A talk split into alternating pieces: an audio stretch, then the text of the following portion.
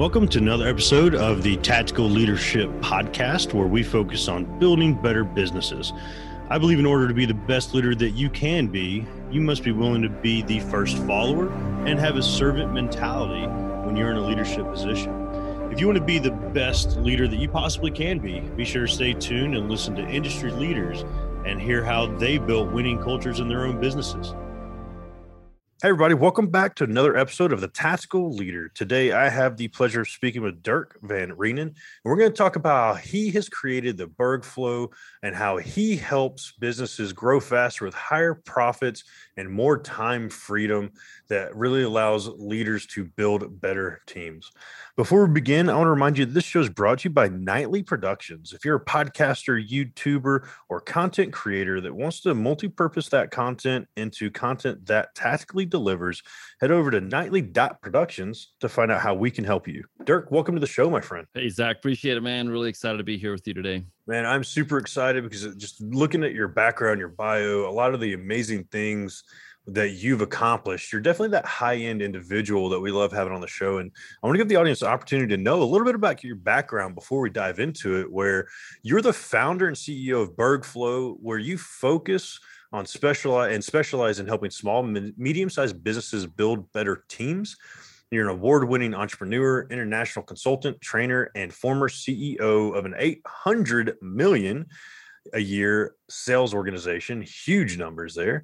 Um, today, you work with ordinary companies to help them become extraordinary by hiring the right people and teaching them how to work together as a true team. Before we unpack all of that, tell us a fun fact that we may not know about you. Yeah, we, we chatted about this a little bit earlier, um, but I'm actually originally from South Africa. I was born and raised there. Um, actually fifteenth generation South African. So, you know, the, the interesting thing is uh, living in South Africa and living in Texas are actually not that different. So uh, adjusted well to being in Texas, but yeah, originally from South Africa. Which is super fascinating to think about. You said you came over when you were fifteen? thirteen, yeah. thirteen. So you came over pretty young in those really developmental years. Um, I imagine there is maybe not a total culture shock, but there's got to be some differences here in the States, especially Texas, where everything's bigger, so they say, um, compared to something in South Africa where maybe there's been a transition phase for you in those instrumental years. You know, the, I think uh, the interesting thing is um, one thing I've learned about myself as an adult is that I'm I'm really very uh, adaptive to different type of environments. Uh, change is very uh, easy for me. Uh, it comes naturally. I, I actually look for change, and it's part of really the my behavioral profile. But uh, yeah, I mean, we actually moved to a really small town in Texas, kind of a, a cowboy agricultural type town. And that was a little bit of a culture shock from where I came from in South Africa. I actually had two hundred eighty kids in my class in South Africa. And by the time I, I went to high school in Kroll, Texas, uh, as a freshman in high school there, I had twenty-six kids in my class, and I think graduated with twenty-four. So that was a that was a culture shock going to a really small Texas town. Uh, but other than that, I mean, uh, people were, you know, amazing people, very welcoming, and um, you know, it was it was great for our family to adapt to that. Man, that sounds exciting, especially that small of a town. I, I can't imagine that that being a definitely a, a shock in the Wild West out there where you are. And those, uh, and we mentioned, uh, we talked about. I was just in Texas for the first time. It's definitely a, a different world out there than a lot of the United States. And I love that you talk about being adaptive and, and really being adaptable to different environments in that transition. Where it seems like as a leader and in building teams, that would really be a key characteristic for what's needed as you develop, especially here in the COVID world where, you know, there have been so many changes among organizations and teams. Would you say that'd be like the key characteristic that a leader needs to have to really be impactful, or is there something else that you really hone in on? Yeah, I mean, I, I think the, the single most important uh, thing that a leader needs to understand to be able to build a great team is they have to know themselves at a deep level, and they have to be able to know their team and understand their team at a, at a deep level. Uh, we find that leaders that skip those two steps, and, you know, a lot of people that are, are driven. I mean, Zach, my guess is maybe you're a really driven people person. You, you probably talk to other people that are very driven, that want to grow, that want to build businesses. They want to kind of go conquer the world. But the challenge is uh, what we see over and over again is leaders that really want to go conquer the world without getting to really know their people. end up uh, going too fast, and then they end up going alone at some at some level, right? The the organization fails, they lose their key people, they they tend to hire people that don't stick around. So for us, um, you know, our, our philosophy is that you have to be change ready. And I mean, really our, our core program in Bergflow is called Pivot Ready Teams, based on teams that are that are highly adaptable, that uh, can function really well in stressful environments. However, the key thing to even be able to to build a team that can do that is that you have to really be able to understand yourself and the people around you. Man, I, I think that's huge. And I think self-mastery, that's, that's a big topic I love talking about, um, where not just knowing yourself, but like leading yourself before you can effectively and efficiently lead others is so important. Is that something that you really do in a group environment among this team building? Is there like an exercise that you do with people to kind of get them to be more aware of who they are? Yeah, we've we've built a whole process around how to get to know people. And we we actually train companies on how to run this process when they're hiring people. And we also train companies on how to run this process with their existing people, whether, you know, you've got a young team that's maybe two, three, four, five years old, or you've got a more veteran team that's five to twenty-five years old. But we we often find, even in companies that have been around for ten, fifteen, twenty years, when we really start talking to the owners and or executive team members of that team, and we start asking them questions about the people that they lead, we don't get too many layers deep before that leader says, I don't know. I don't know. I, I don't know that. We've never talked about that. And so that's where it's it's about really understanding who this person is and understanding how can you create alignment between the the leader, the organization, and the person that they are leading. And, you know, the, the whole thing about top-down leadership, tell people what to do. I mean, that that model is dead. It's been dead for twenty years. It's just taken a while for people to realize it's dead. But um, the new model is about finding people that are in alignment and going out and conquering together.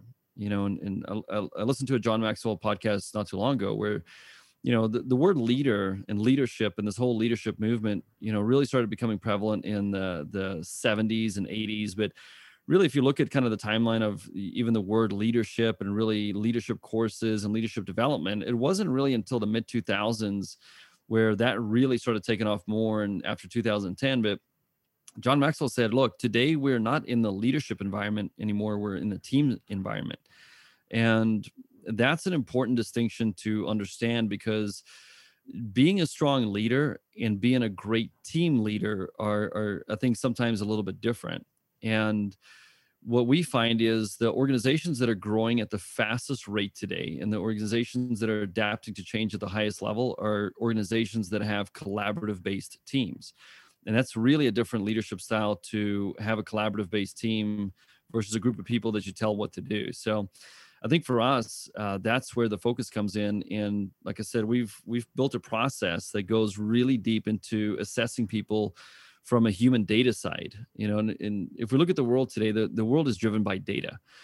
You know, just about anything that you're looking to get into, the research, I mean, big, big data, the, like uh, machine learning, everything is based on having more data points today than we've ever had, and then understanding that. But when it comes to people, especially people in the workplace, uh, we've like operated in a very archaic way.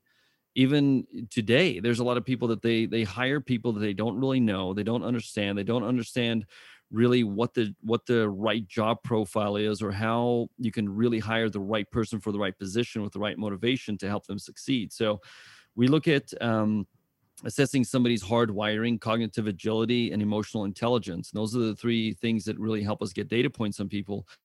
And then we teach people how to, through conversations, how to dig in and get the rest of the information that you need from somebody to find out how you can really understand if they're the right person for your organization, and understand what they really want and how you can help them win. I think all the points you just made are, are super key to cultivating an environment of winning and an environment of success. And one thing that I find really fascinating that you hit on was that top-down leadership being really a killer of companies, where it's not not really the environment where people, and maybe it's that there's younger people that don't thrive in that environment, but me being in the military, like that's that's where I, I was brought up on, right? Is that top down, go do this. And as of now, as a business owner, I've seen in so many different ways that is not effective. Why do you think that's such a, a killer of companies, and why should we shift away from that mindset? Well, I think the the first thing is, and, and here's something important to kind of share. Uh, it's something that that I learned in twenty sixteen, and it's it's one of the reasons that I actually resigned from my C E O position of running a really large organization with uh, five hundred salespeople. But um, around twenty sixteen, there was a lot of research done on um, the human ability to adapt to change and the actual rate of change in the world.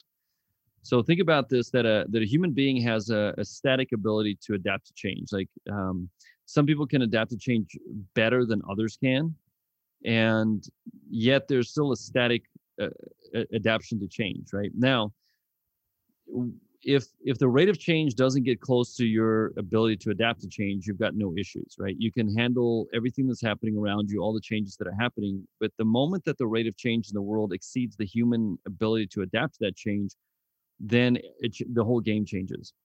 So that happened in twenty sixteen. In twenty sixteen, the rate of change in the world started to exceed the human ability to adapt to change. Now, what is, what does that mean? That means all of a sudden, as a human being, you start feeling lost. You start feeling that there's something in the going on that you can't you can't quite put your pulse on it, right? And obviously, COVID has accelerated all that. But even before that, I mean, in twenty eighteen, twenty nineteen. When when I speak to people and we do trainings, I would ask people, how many of you feel like something has shifted in the world, but you can't quite put your finger on it? Like, but you internal, like your internal, your organism, mechanism, whatever you want to call it, like something is telling you that something's changed in the world. And and it's exactly that. So when when we look at the way that things have been done in the past, top-down leadership can work because that top leader can kind of decipher how fast things are changing, and through their experience they can tell everybody what to do. Today, I don't care who you are as a leader, the world is changing too fast around you for for you to be able to figure out all the changes that are happening and tell people what to do. So what we're already seeing is that organizations that are really heavy in top-down leadership, that have that that business owner, and again, we work with small and medium-sized businesses, so I can't speak with like for large companies, right? Most of our clients have anywhere from you know, ten people in their organization to around eighty to one hundred people. Like that's really kind of the sweet spot. But I can tell you for a lot of those leaders, um, we work with a lot of companies that have fifteen to thirty, forty people. And some of these companies have been around for twenty years, and you've got these leaders that they've got a lot of ego still. They, they want to be able to tell people what to do, and yet they are being crushed right now. Like the pressure that's happening around them of understanding what to do, how to navigate, how to take action, how to make decisions. They're being crushed right now. So this is something that when we start working with an organization, we very quickly determine, are we working with a leader that's going to be open to collaborative-based leadership? And, and one of the first things we have to look at is, is this leader somebody that can let go of their ego and realize like they are just simply not the smartest person in the room? There's other people that, that are smarter than them, that are better than them at a lot of things. And um usually we either tend to work with people that already have that that type of outlook, or we find people that are in such a place of pain because of their business hitting walls at two three four ten million dollars a year in, in revenue, that they come to us and they say, I need help. So I think it's about that leader being able to recognize, okay, I need help and I don't have all the answers. And that's something that for me personally has taken a massive level of pressure off of my shoulders as a leader in running multiple businesses, that I don't have to have all the answers, right? My job at the at the highest level as as an entrepreneur, as a as a leader, as a C E O, um, as a as a consultant and coach to others, is I need to be able to find the right people that are self-motivated and cr- help them develop and and unlock opportunity for them. That's my job. And that's where, you know, we talked a little bit before we started recording about um, hiring people and, and getting the right people for the right positions. Because one thing I've learned is if I don't have the right people around me, I am a terrible, terrible leader. I, I don't care how much I learn and study and want to be better and want to be a great leader. I ultimately completely and miserably fail if I don't have the right people around me. The truth is, even if I have really great people around me, the only reason we're succeeding is because I have really great people around me. It's not because I'm a really phenomenal leader. So I think the only thing that we can do, and the only thing that we can help other companies do, is to realize that, look, the the whole is always better than than any singular part of the whole, right? The that's where even way back Napoleon Hill talks about the The, the mastermind concept, like bringing a, a, a council of people around you. And people tend to think of this as like, oh, I need to go out and have coaches and mentors. What we're saying is turn that into the people that work for you. Turn the people that work for you into a, an intelligent mastermind. Learn how to bring out their innate genius into the work world and value them, listen to them. So there's a whole process for, you know, how to take a team from really kind of being a, a top-down, maybe more group-oriented, where people are just told what to do, to being a collaborative team. But one thing that we are absolutely seeing is the companies that are starting to run uh, collaborative team models are starting to massively outpace their competition because they're building a better team. And I love that you brought up that mastermind concept. Um, it's something that I've been in a ton of them. I, I run a couple of them, uh, and I, I can't tell you the amount of growth. It, it's funny how many people here in Atlanta, I've run one that's just local to Atlanta, and a lot of people in my network had never heard of what a mastermind was. They had never read Napoleon Hill's book and didn't understand the council. I love that you said council of people. And um, one of the things that I explained to them as I'm selling this program, it's Steve Jobs. One thing he said way back was he was never the smartest person in the room. He just always hired the smartest person in the room. And it puts it such a great pers- perspective for these small business folks that don't really understand that and didn't understand what getting a council of people together really is. So how do you go about, I know that's a big piece that you really help, is like, how do you really truly find the right people to build around you in your business? So I think one of the biggest things that you have to look at as a leader uh, before you start just hiring people is you really have to understand what you're trying to accomplish.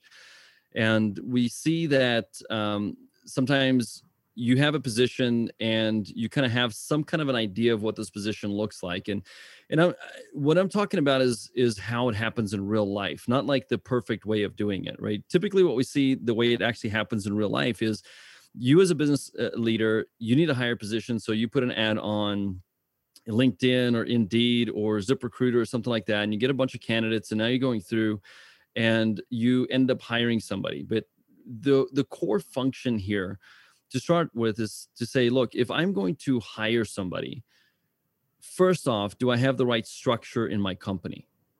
And we specialize in working with service-based companies, and we've developed something that we call the S O G model, and it's based on services, operations, and growth. And we say, look, even if you want to build a really strong, substantial, vibrant uh, service company, you need three divisions: your service division, your growth division, um, and your operations division, which means that you need to go find three key leaders.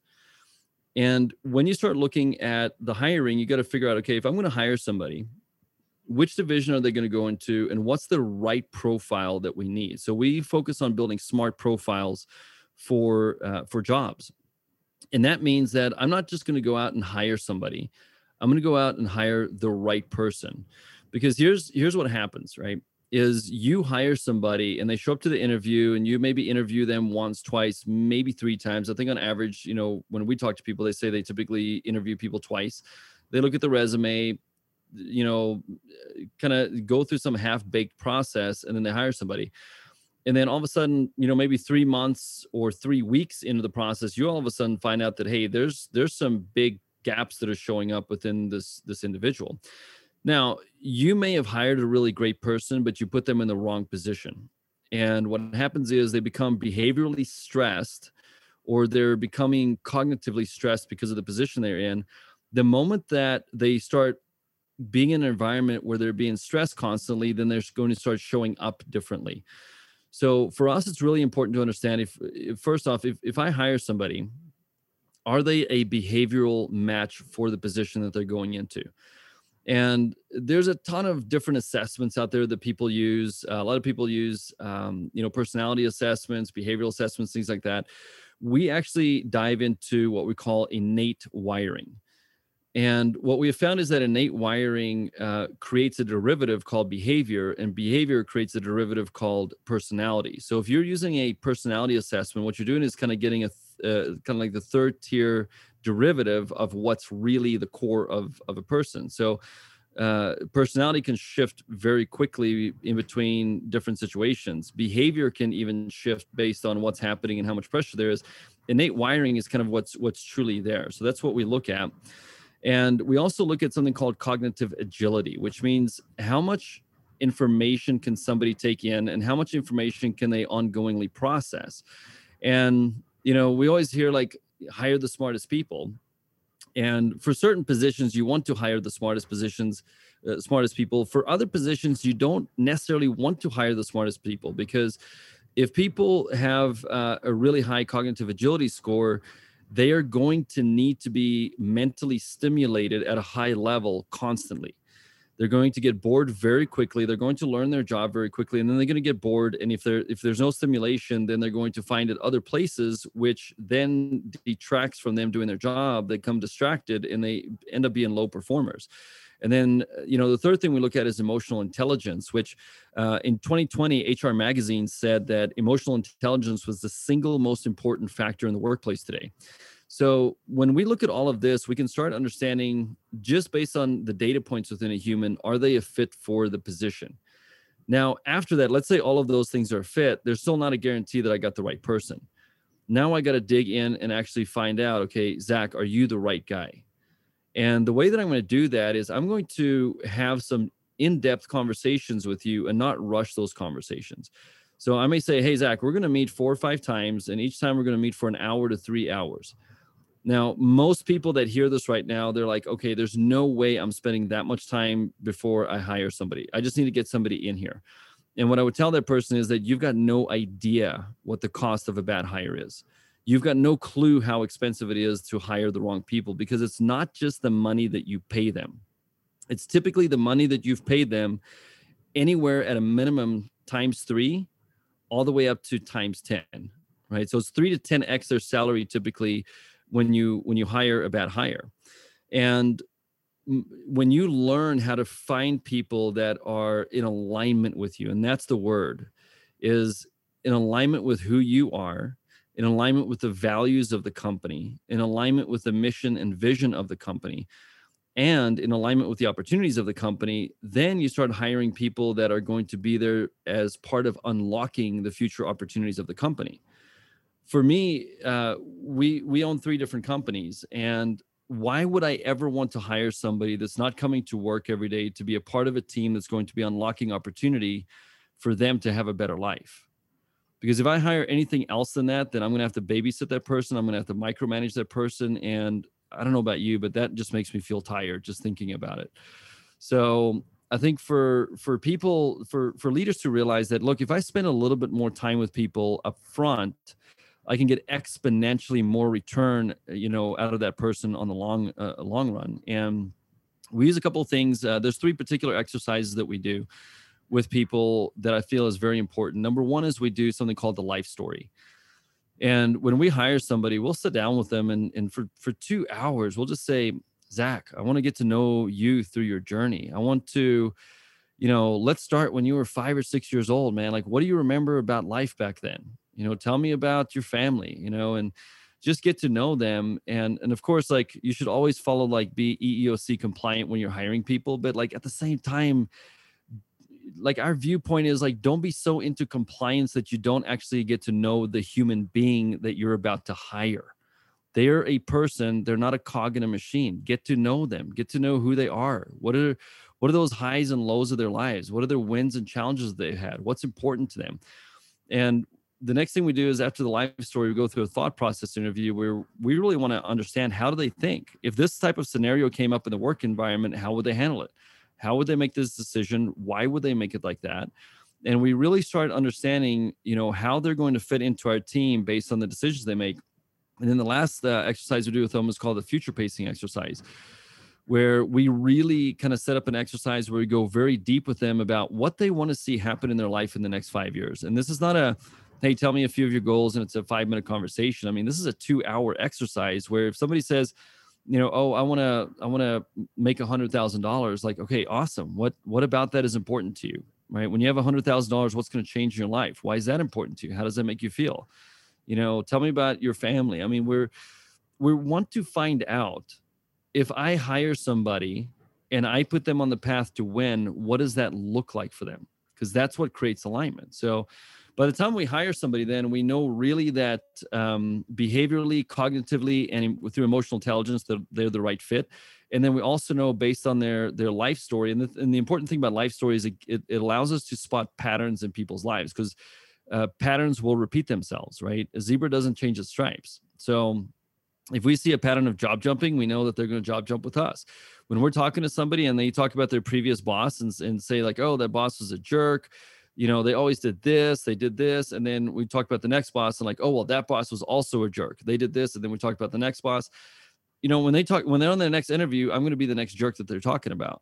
Right. So we want to understand, are they team players? Are they collab- like, do they display the core attributes of a team player, of somebody that's willing to not just want to be that solo superstar on a team, but really want to work with the team, help the team win? Are they in alignment with what we can do? And when we put all of that together with the right profile, what we see is we, we hire people and we can actually train them faster than you would train anybody else. They're going to take more ownership in that role than anywhere else. And you're going to see higher levels of performance out of them than you would ordinarily. And that's what we are about. We're about getting to know people at a deep level and helping them win. And I absolutely love that, because one of the big pieces that you really highlight through that process is faster growth, higher profitability, and more time freedom. So by creating a process, and I was literally going to ask as you were answering it, um, the best questions to ask during hiring, like you're you're creating this more time freedom, which is what we all want, but it's by creating an environment of con- conversation during the hiring process, not the tell me your strengths and weaknesses canned question that everybody wants to ask, right? That's exactly it. I mean, here's the thing. Are you going to want to absolutely bring your best to somewhere if you don't believe that, that the person that hired you actually cares about you? Are you really going to want to bring your A game to the team if you think like they don't care about the future, your future, your family's future? No. And I mean, here's the thing is like, you know, I meet companies all the time. They're, they're always talking about their technology, or they're talking about their process or their system or their marketing plan. And, and I'm like, you've already lost. If as a company owner, if you don't lead with like, we're going to win because we have the best people and the best team, you've already lost the game. We've got a saying in our world that the companies with the best teams are going to win, period. Technology is going to change. Process is going to change. Products are going to change. All that kind of stuff is going to change. The companies with the best teams are going to win. So it's about getting to, it's about relational, right? And I think like that's what changed in my world. Um, I've always been a really driven person, but for many years, dude, I was failing at business.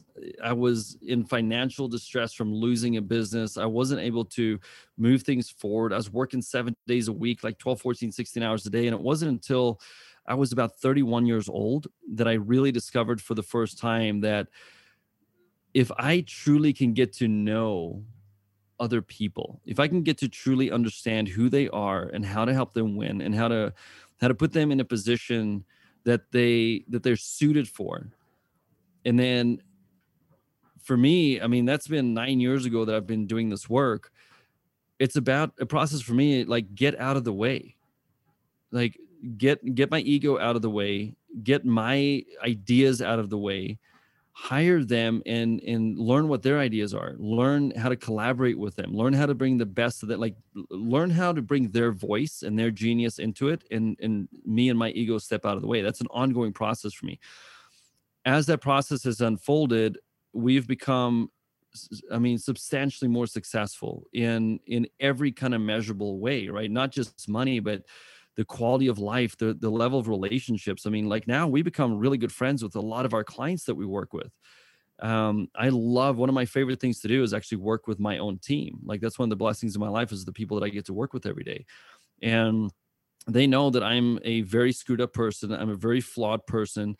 you know, I'm very driven and I've got ideas and I got a big vision and I want to achieve things. But at the same time, man, like I'm messed up in a lot of ways, and we have the grace for each other to understand how can we support each other? How can we work together?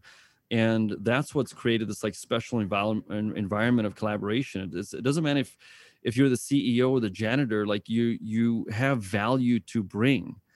And you know that's what we want to truly help companies unlock within their people, is to understand that you've got incredible people working with you, and everybody has what we call innate genius.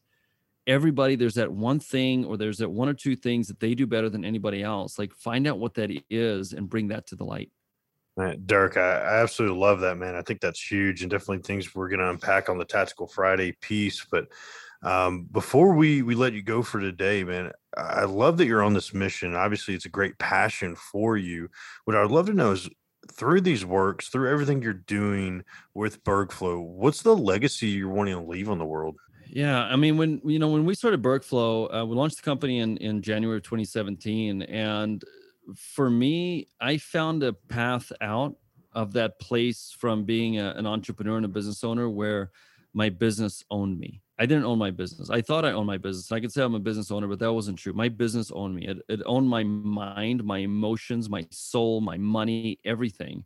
And, you know, I was trapped in my own business. My my family paid paid the price. Uh, my wife and I's marriage paid the price. I mean, at one point, you know, we almost split up, and luckily, you know, uh, we were able to stay together.